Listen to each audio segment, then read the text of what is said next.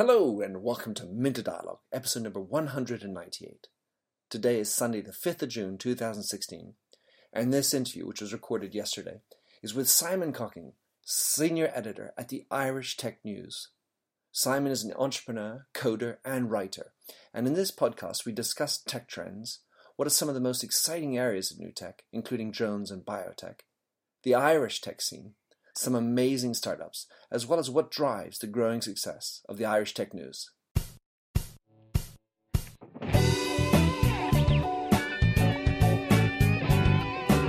Welcome to the Minter Dialogue podcast, where we discuss brand marketing with a focus on all things digital. I am Minter Dial, your host and author of The Myndset. That's M Y N D S E T.com, where branding gets personal. You'll find the show notes to the blog for the upcoming interview. Let's cut to the quick and enjoy the show. So, Simon Cocking, great to have you on the show this fine Saturday morning. You're straight in from down South Ireland. So, tell us um, more who you are, what you do, and what's your mindset, Simon? Okay, thanks, Minter. Um, yeah, I guess we're we're Irish based. We're Irish Tech News. Um, we grew out of Dublin. Um, luckily, as things have grown and we have stories in Galway, San Francisco, and other places, we've either got people to move there or we have people we found from the Irish diaspora almost who are happy to cover stories for us. And so that's helped us to have a reach so that it is very much Irish and beyond, not just Dublin, which is good too because, you know, I'm actually now down in Cork. And so when, whenever you leave Dublin, the Irish would feel that news can be very Dublin centric. Um, Mm-hmm. I guess also what's happened is is that um, we have a lot of we have a readership who are outside of Ireland who want to know about Ireland, both Irish over in the US and other places, and also people who are looking at Ireland as possible places to come to to launch maybe their European office for their business. So it's meant that from maybe it shows in one way, I guess everything becomes quite global quite quick, quickly, both for companies looking to scale out of Ireland and then us as a media organisation looking to tell stories, you know, both Irish facing, outward facing, uh, and a mixture of both. So I guess that's my first little answer for you. Um, say if you want me to elaborate on any of that. Well, how, just uh, what is your mindset? How about that? So we understand Yeah. Simon a little bit more. Okay, so I mean, I guess the great thing for me is I've only really been in the space about four years because we had an environmental education company, um, and that was great. It ran for it still goes, but for me, it ran for about ten years. And back then, we would always want to get our story out because that was part of if you're going to have success, you need to communicate success to get people to buy into the project. So back then, we would write um, press releases for the media, and then we would see that pretty much if you wrote something that had a beginning, a middle, and an end and made sense, then it was quite likely that you'd get it covered. So that meant that even though being new to the tech space, the idea of how to communicate and how to get a story out there, you began to see there's a lot of similarities. Um, and so, and I guess the nice thing too is it's about if you're going to write about tech, you need to realize very quickly that you're unlikely to be able to have the depth of knowledge over every subject you talk Mm. about because, you know, we're doing med tech, we're doing wearable, we're doing bioanalytics.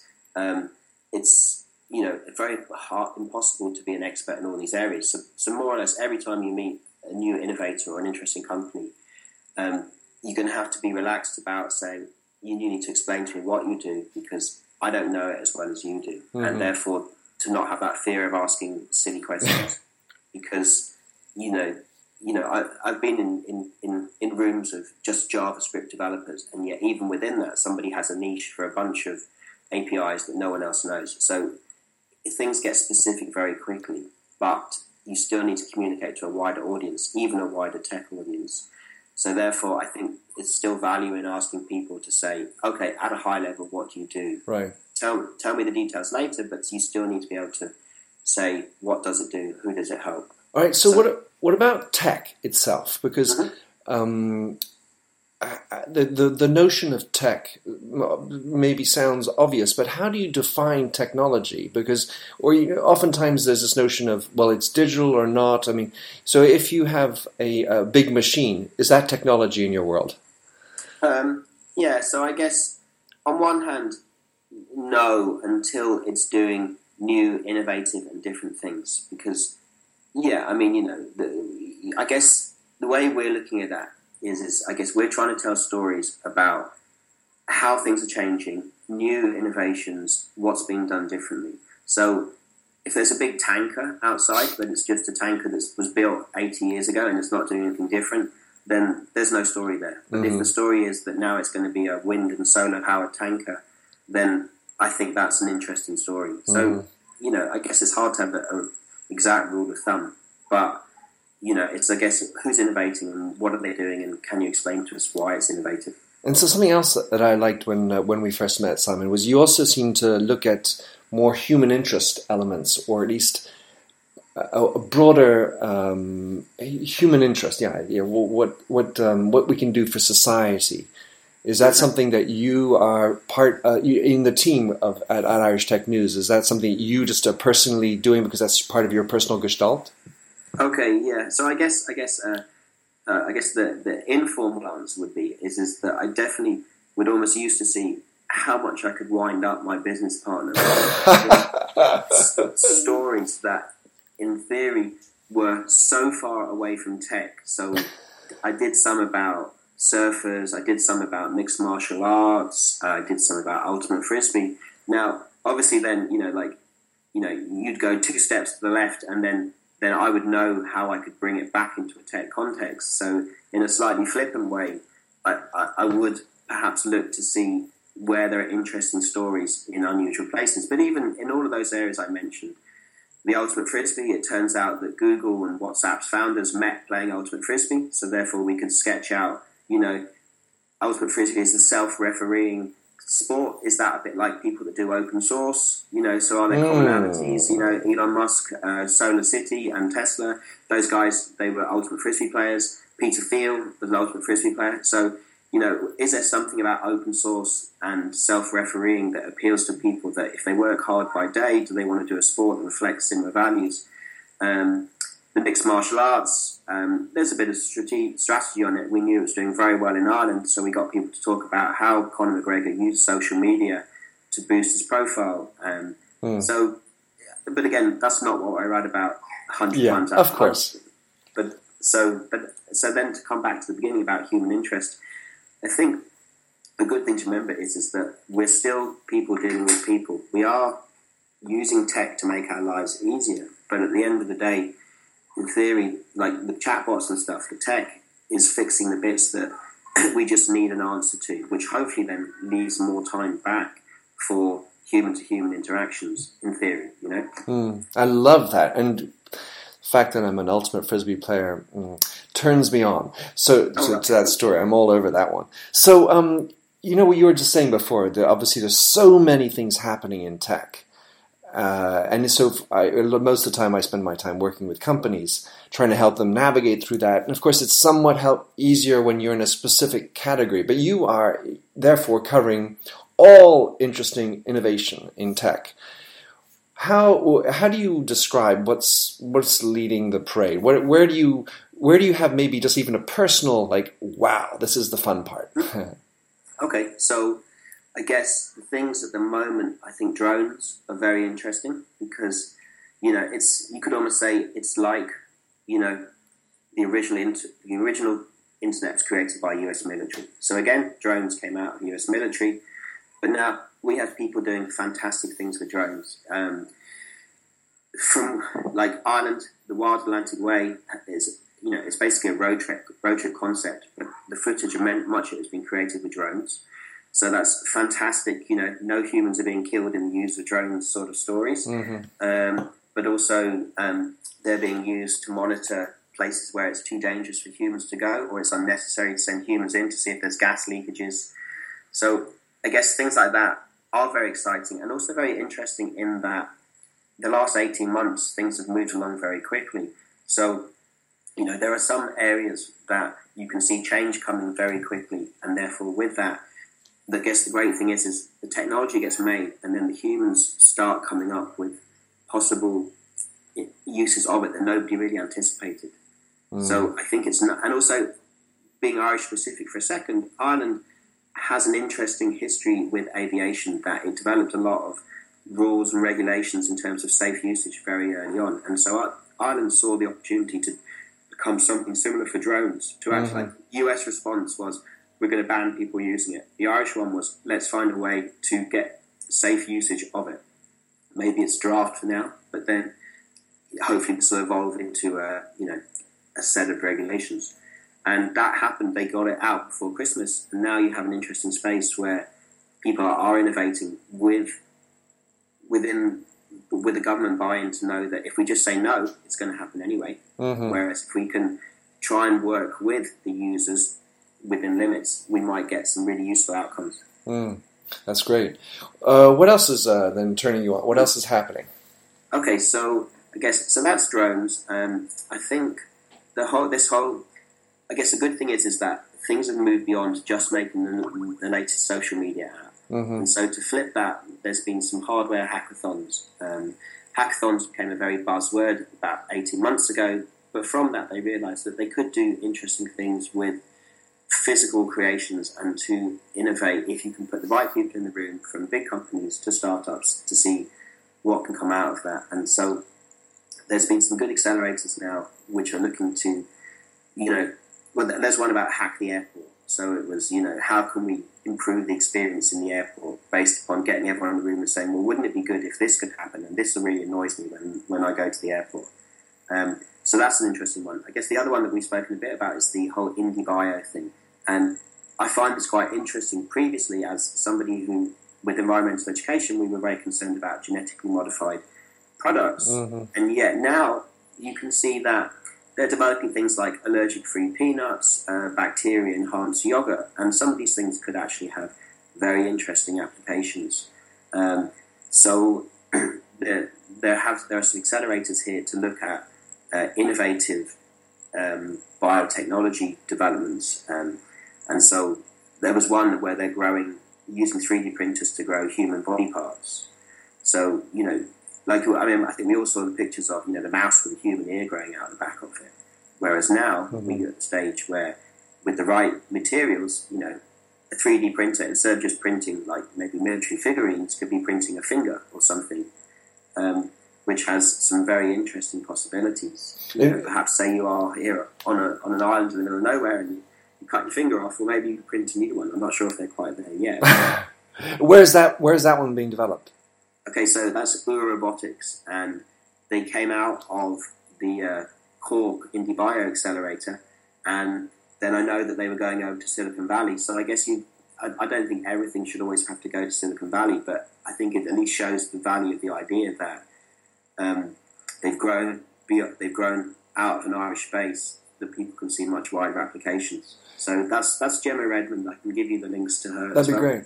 So give let's take just take that example, uh, and um, I'm thinking about what you're saying before about how Ireland is looking for the you know allowing for drones and then trying to make sure that it's done safely. In this kind of a situation, there are things like ethics that are involved. Yep. You know, should I be able to print a bigger nose because um, I want a bigger nose? Mm-hmm. Um, should that be allowed or not? And then uh, who's regulating that, or is that we're we're way that's far too uh, early in this particular case with with Ourobotics? Yeah, so I mean, I mean that's the whole maybe like Ray Kurzweil thing about enhanced intelligence, and you know, he's discussing that you know in the future it will almost seem perverse not to avail of enhanced intelligence, mm-hmm. and, and and while right now you and I can talk about the ethics. The, the flip of that is, at the moment we're all carrying our enhanced intelligence. Right. So so I think it's just that you know if you look at adoption rates for smartphones, they're you know almost becoming ubiquitous. So then when you start looking at wearables, it's just like the, nat- the natural progression that why would I have it in my pocket, this rectangular object, if perhaps it becomes part of. Now, obviously, you know, Google, Google Glass came along and you know, went very badly because, you know, it was perceived to be intrusive and all of that. So, you know, I think there's a happy medium between wearing the rectangle in your pocket. Um, now, obviously, so well, in the, yeah. Simon, in the case of Google Glass, the the the populace uh, voted. It didn't need to be regulated. I think people themselves started getting PO'd with uh, the intrusiveness and the potential, and so that sort of gave it a bad karma. Whether it was also the media who also covered and started posing questions, so the government didn't even need to regulate it. Yes.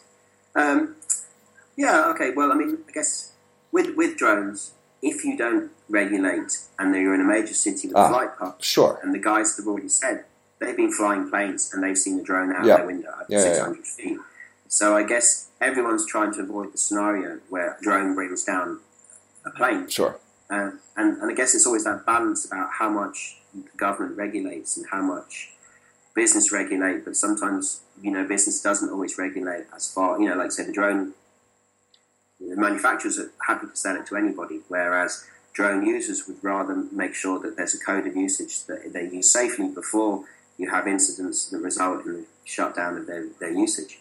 Um, that's always tricky, you know. It's finding that balance, isn't it? Um, I think I think with the Irish approach, it's a little bit about let's see what we can do, but if you go beyond limits of common sense, then we're going to have to come down and really rein things in.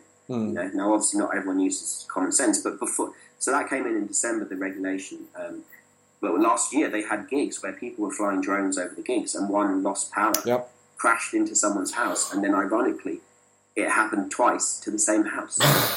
you know that you know uh, in the world according to Garp, where yeah, okay, they, are going in to see the plane crashes into, into the house, and he says, "Well, I'll take that one." What on earth? Why? Because the chances of it happening a second time seem extremely unlikely. I guess that drone incident is, is proof that the uh, the story is a little bit different. So I one of the things um, uh, you know we have so many things we're, we're following, and it strikes me, Simon, that you are based in Cork in Ireland. Uh, as Irish Tech News, you kind of have a, a filter that allows you to filter out some of the noise. But how do you stay on top of what's going on? I mean, because you, like I, are, are really trying to cover so many things. And when someone comes to you, oh, I've got this really great new idea. Okay, okay. well, it's great new idea. It does this and this. Oh, that sounds interesting. That wow, I'll do. I'll write about that. Well, little do you know, but you know, in in um, Bangladesh, someone had come up with the same thing twelve months ago. Yeah. Um, okay. So, well, I guess I mean going to Singapore um, two weeks ago was interesting to see what they were doing with drones. So I think it's always good to be reminded that yeah, just because there's things, interesting things happening here, it doesn't mean that they're not happening in other places. Mm-hmm. Um, now that said, then speaking to the Singapore drone guys, they said, "Oh yeah, we were at a conference in London." So I mean, you know, as much as we're here and they're there, they're not just digging in their own backyard anyway. So I guess, um, um, yeah, I mean, say, and then like with the bioprinting one, they have twin accelerators, one in Cork and one in San Francisco. So I guess quite quickly, you know, when you have conversations with people, um, most people, even who are innovating, are aware. And then again, with the drones, you know, DJI, are, we had a guy come over from California who was the uh, education officer for DJI drones. So I guess, you know, it, you wouldn't go for a long time with thinking that something was just unique here. I think quite quickly you would probably come across other examples in, in other places. So if that answers that aspect yeah. yeah. Yeah, So another thing that, of course, is fascinating uh, and, and, things I've been learning about going coming over to Ireland is the, the amount of large, let's say, tech giants that are now have European or EMEA bases there. And of course, let's say that the uh, the first part of that is oh attracted by the uh, tax rate. At the same time, with so many now big tech companies, albeit American for the most part, now mm-hmm. based in Ireland, um, what's that done for the tech scene? Is that is that, is that I mean because uh, some of these are call centers, some of them are are just headquarter companies, but what, what, what's your observation? Yeah. Okay, so I guess well, to walk it through, yes, I think they came from the tax. What's happened is a lot of them, the Apples, the Facebooks, the Googles, are building their data centers here, and those are five to ten year investments. So, regardless of changes in the tax regime, they won't really blow in and blow out because you can see there's an area off the M50 where all these fields are being turned into massive uh, data centers. So they're here and they're going to stay regardless of changes in tax. But then, you know, again, I, if I'm going to talk about this from in terms of their engagement, um, that's a different story, and that's an interesting one because it's very hard, virtually impossible, I would say, from our experience, and they're going to say otherwise, to get anybody to commit to talking about what they do from a European perspective. Um, it all has to go back to California to be on message. So, so they're an interesting presence on the scene, and this is maybe I'll start with maybe Twitter, Facebook in particular. It's very difficult to get anybody to do a piece about what their take on Dublin trends. It's the ma- the message is all very carefully managed. Um, so, on the other hand, and so Google do monthly talks about. Um, now, obviously, a lot of it is how to get the most out of things that they build, like Google Search and YouTube. But there can still be interesting insights. Um, so that's good. Um, Google are also supporting startups, but again, sometimes what they're doing is is they're cherry picking from the ones that have already successfully come through accelerators and incubators anyway. So so we have an interesting situation where I, I think let's say maybe eight of the top ten companies have their European offices here. So that's a good thing, and so it creates a good ecosystem. But I don't think we're getting I think the benefits might come in the future. Whereas at the moment, they're still a bit locked down on message, and therefore they are here, and that's great. It means that they're here and the money's being spent here, and you have a flux of people. And you know, so I've, I've worked with people who left Google to start up stuff, and that's really what you want, and that's what you're hoping for. Yeah, and that's maybe where more of the benefit will come rather than direct engagement of Facebook, Twitter, etc. in the startup scene. So so they're kind of they're here, but they're they're a little bit apart, mm-hmm. you know. And then you know, without going over the old bones, I mean, I did see recently, you know, the the, the turnover versus the amount paid in tax for some of those companies, mm. and it's still insanely disproportionate. Right. That you know, if you're here, you, you know, thing too is is that Ireland is very good if you're a tree or if you're a data center because of the very narrow temperature range or the relatively narrow temperature range. You know, optimal temperature for data centers maybe about 22 degrees. Well, that's pretty close to Irish temperature anyway. So you don't have as much money to be spent on cooling uh-huh. or heating your, your centers. Uh-huh. So, so what I'm saying is, is there, there are very good reasons to locate here, and also your staff get the benefit of the health system and the education system. So therefore, at a corporate level, ideally there should be more money being put into the Irish economy to offset the benefits that your employees get by being based here. So I, I, I, saw that Intel uh, has sponsored many events. So I, I suppose they, they seem to be quite um, yes. active coming back out. But then I was wondering to what extent there could also be the San Francisco Silicon Valley housing issue uh, with such large numbers of people coming in with probably, let's say, higher than average pay packages and or housing allowances? Okay, so yeah, so so so I know a software recruiting company, and they recruit for Irish companies. They recruit in Ireland where possible, but they recruit overseas because they can't find all the guys that they need. So they're they're bringing in people from Russia, Croatia, Portugal, everywhere else. So the, the key thing is, is in their conversations that they have within the first three questions is they have like a reality check with the people they're trying to hire to say, are you aware of the amount of your potential income you will need to set aside for rent and accommodation to factor that in? And so it's quite interesting. So they say to me that it's quite entertaining, not entertaining, but it's it's interesting that as much of their job is about hand holding of the cultural transition to move here, to manage expectations, mm-hmm. to get them to come here. A lot of people, interestingly, from Croatia and Russia would like to move and work in Russia. They feel that it would move and work in Ireland because they feel that culturally it's a place that they can adapt to.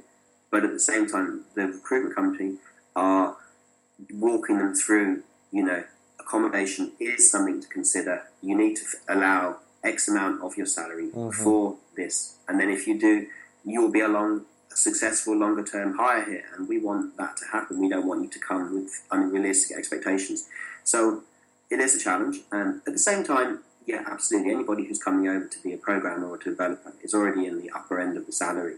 So you know, as somebody has a lot, you know, I was lived in Dublin for eighteen years.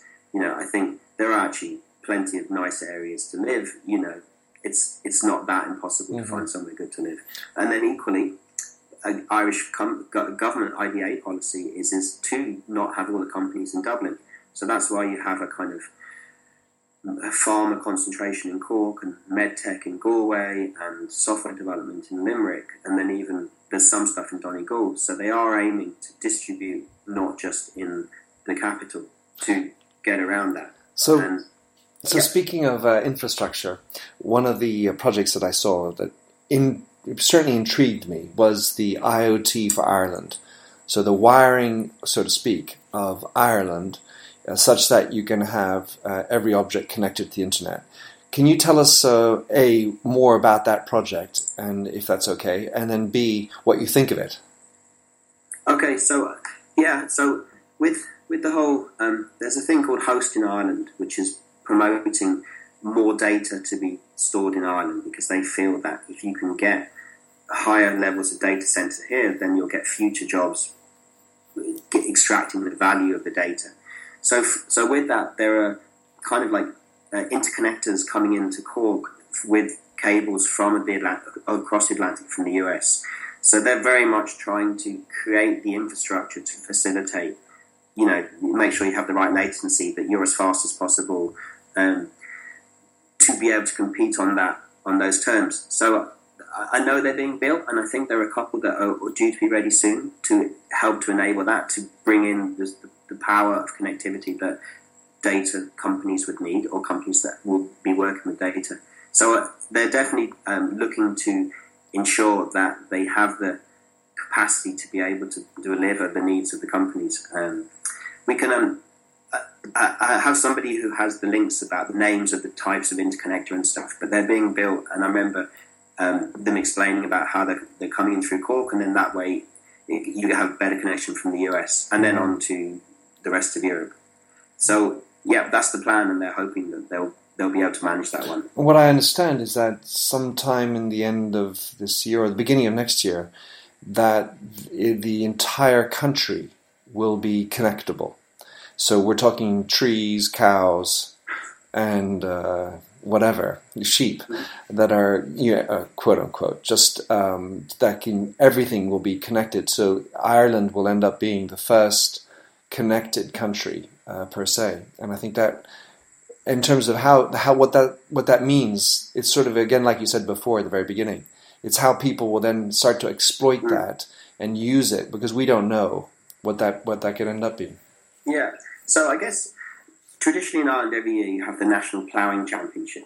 it sounds massively, you know, provincial and you know parochial, but the thing is, is that they've had a innovation section of that for a good couple of years now, and so there's things like Herdwatch. Herdwatch an interesting company, uh, one of many where you start to put monitors on your animals so that then you know by their behavior patterns when they're going to go into labor, by the way they move, by the temperature, you know, so that then you have more effective use. You know, you lose less animals because you know when one's about to drop. Um, so I can definitely see that. You know, I guess the fact that there's a tent within the National Ploughing Championships that's specifically for agricultural related, farming related apps and innovations. And again, I think that's when we talked before about positive hardware developments. You know, it's not social media for cows. It's you know uh, health and birthing data for the farmers, and then and therefore food for us. I mean, you know, bringing it back down to a little bit more important level about this is that one of the biggest issues is healthy food.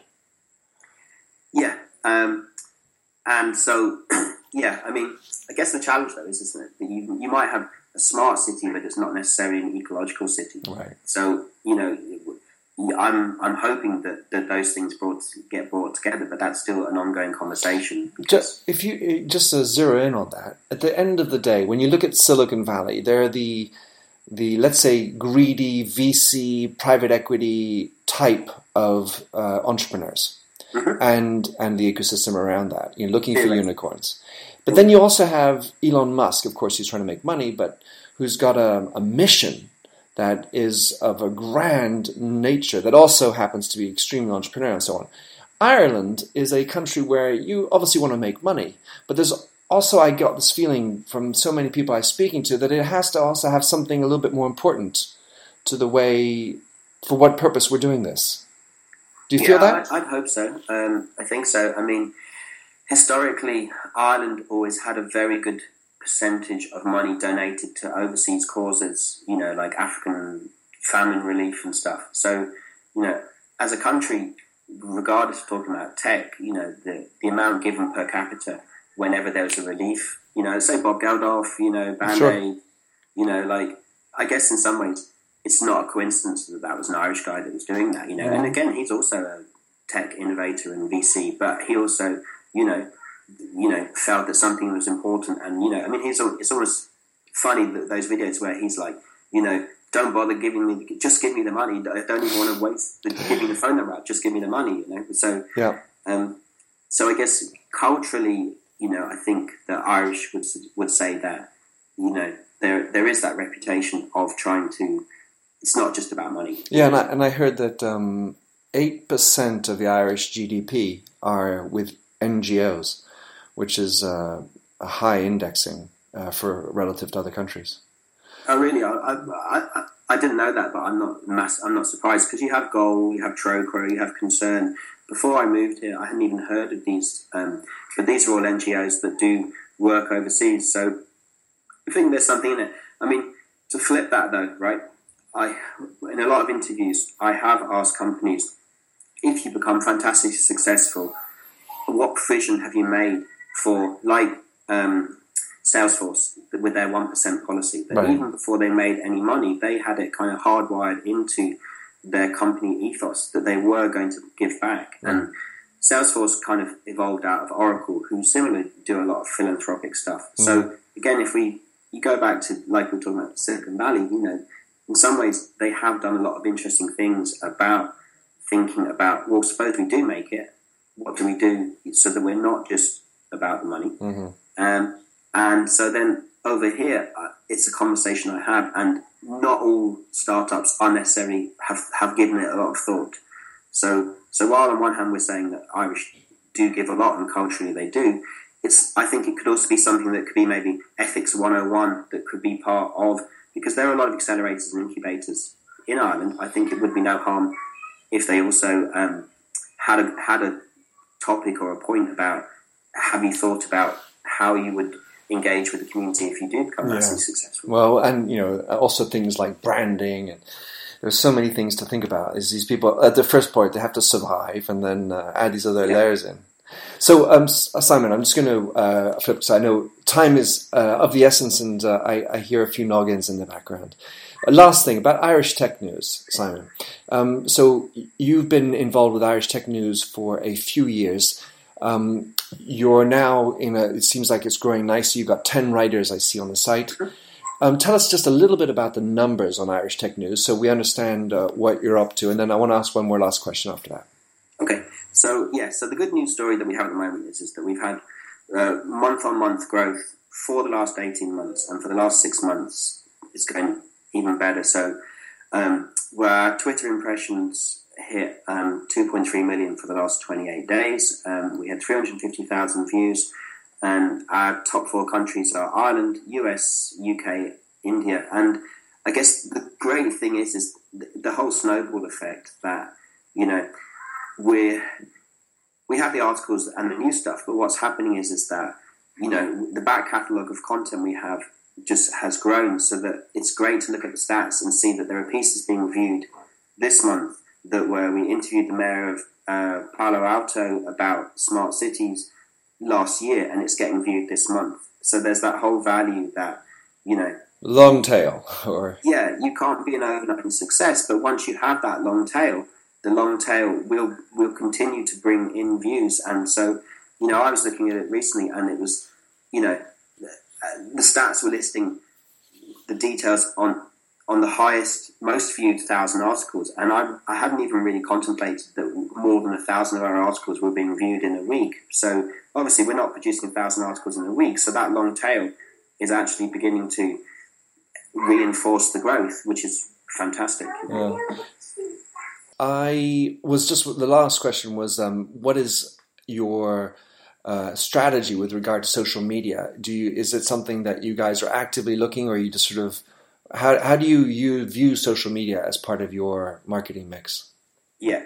Okay. So yes, we we do have to actively look at it. Um, it's it's yeah, it's vital. It's very interesting. Um, until recently, we had um, most of our views were coming in through Twitter, which obviously is interesting because I think, as everyone knows, Twitter only reaches maybe I don't know ten percent of people who are online. It, you know, this is the whole challenge for Twitter, and yet people who are interested in tech are probably disproportionately more active on Twitter. So therefore, Twitter has been great value for us. Now, at the same time, the, the great thing about us being a slightly autonomous collective is that some of the guys are passionate about Snapchat mm-hmm. and stuff. So they keep telling us that we're all dinosaurs because we're not active on Snapchat. But we're like, well, well, great. You you go. So okay, so we have a mixture of things where yeah, we have a strategy, and you know, the business partner will kind of sort of complain that you know, okay, we, we have a debate about how much time you spend creating content and how much time you spend promoting it. So I was saying, is it 50-50? And they were saying, oh, we think it might be 20-80, you know, and that's 20% on content and 80% on, on distribution.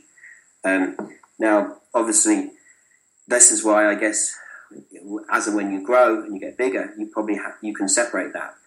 At the same time, when you're smaller like us, you are your brand slightly. So therefore, it becomes that we have a conversation with our writers about it's not enough just to write and publish. You need to think about who the audience for that particular piece is and where the audience is for that particular piece.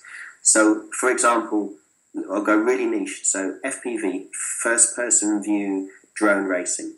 Okay, in Ireland, it's really kicking off. It's going really well. There's an amazingly active Facebook group.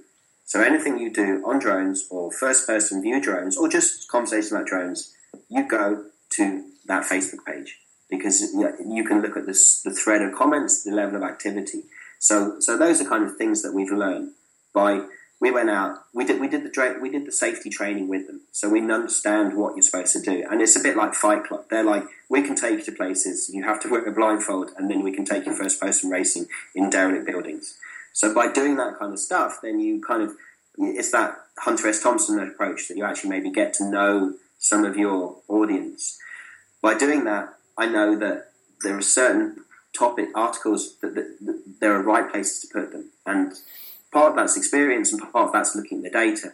Um, you go back to Twitter and hashtags, absolutely, that's great. And so, with our, all of our writers, some of them just want to write, but some of them we kind of said, but look, obviously you're writing there's a value in your writing, and more things will come to you if you can make sure that it's seen by the right people. Mm. And it, it's not like you need one, you need to have good content, but then once you hit the level of good content, you're still up there with you know ten percent of the people, maybe you know. Mm. But then it's about who creatively promotes that, and this is one thing that we have maybe over the printed press is is that we're more active on social media, and we can see the benefits from that. We can see mm-hmm. that we're reaching. It's I guess it's that thing. You need to be where your audience is, mm-hmm. and we are looking at that. And I guess the good thing is is that we have a range of ages of people that write for us. Mm-hmm. So therefore, if someone says, "Look, I'm getting real activity here. Maybe you should try that, or maybe we should mm-hmm. try that as as a policy." Mm-hmm. So it's it's fluid, and even since January, things have changed and you know, suddenly we'll be like, oh, why are we getting 30% more views on LinkedIn? You know, so we'll kind mm. of try and analyze why that's happening. Because last year or the year or two before, LinkedIn seemed like a bit of a spam feed. It mm-hmm. had reached the point where too many people were self promoting and therefore there was less value. So right. I guess it's, yeah. I was just noticed that uh, LinkedIn, I am sure like you uh, get a few requests for connection. Mm-hmm. Uh, so I had accumulated a whole lot, hundreds of people I didn't bother answering to. I don't know if you noticed, but a couple of days ago they uh, they just took a big swath out of that. I suppose it was maybe probably decay. You know, twelve months old and over. Anyway, I'm in gone. I'm only have two hundred people who have. Uh, so anyway, you'll you'll you might check that out. Anyway, Simon, cool. I, I have a feeling we might have been able to go on to sun sunset to talk more, but that'll be for another time. Allow us to go on with our day. Tell us how can someone uh, track you down, find you? What are the best ways? Okay, so I guess Googling Irish Tech News works. Um, personally, Twitter is the, great for me, and that's at Simon Cocking. Um, all as it says, S I O N C O C K I N G. Um, the website is probably our, our, leading outlet, and then we share across uh, our Twitter account, our Facebook account, um, Snapchat.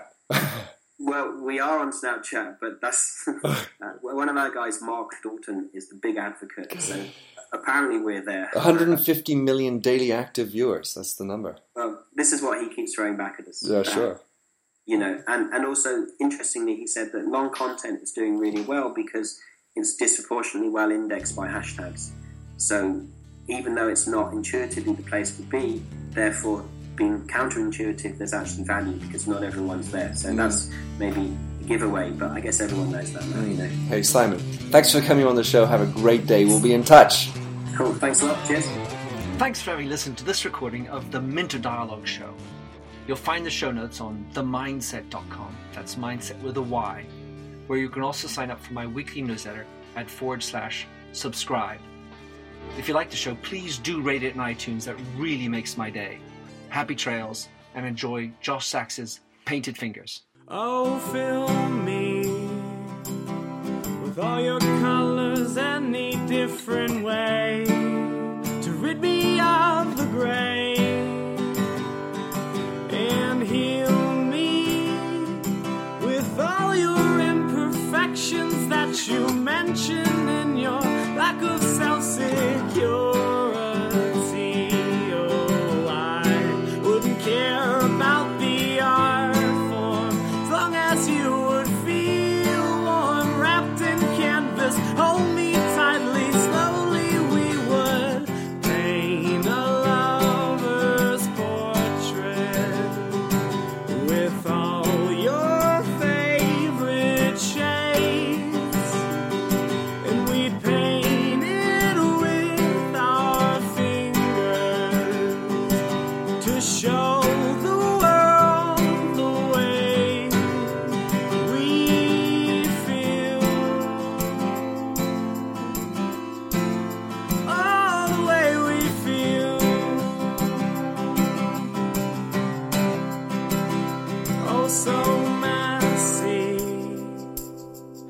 Images in our palms make colors blend and look ugly.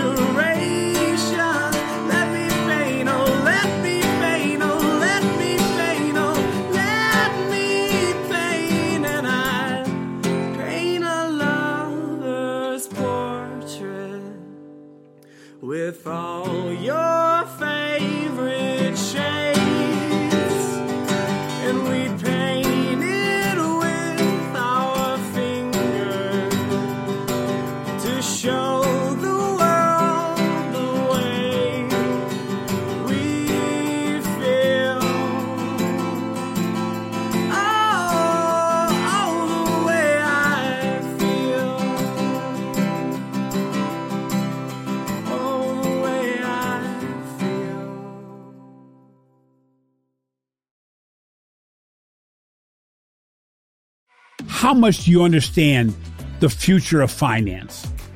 I'm Jim Marous, a top 10 banking influencer and host of the podcast Banking Transformed, where we dive deeply into the rapidly evolving world of banking and financial technology.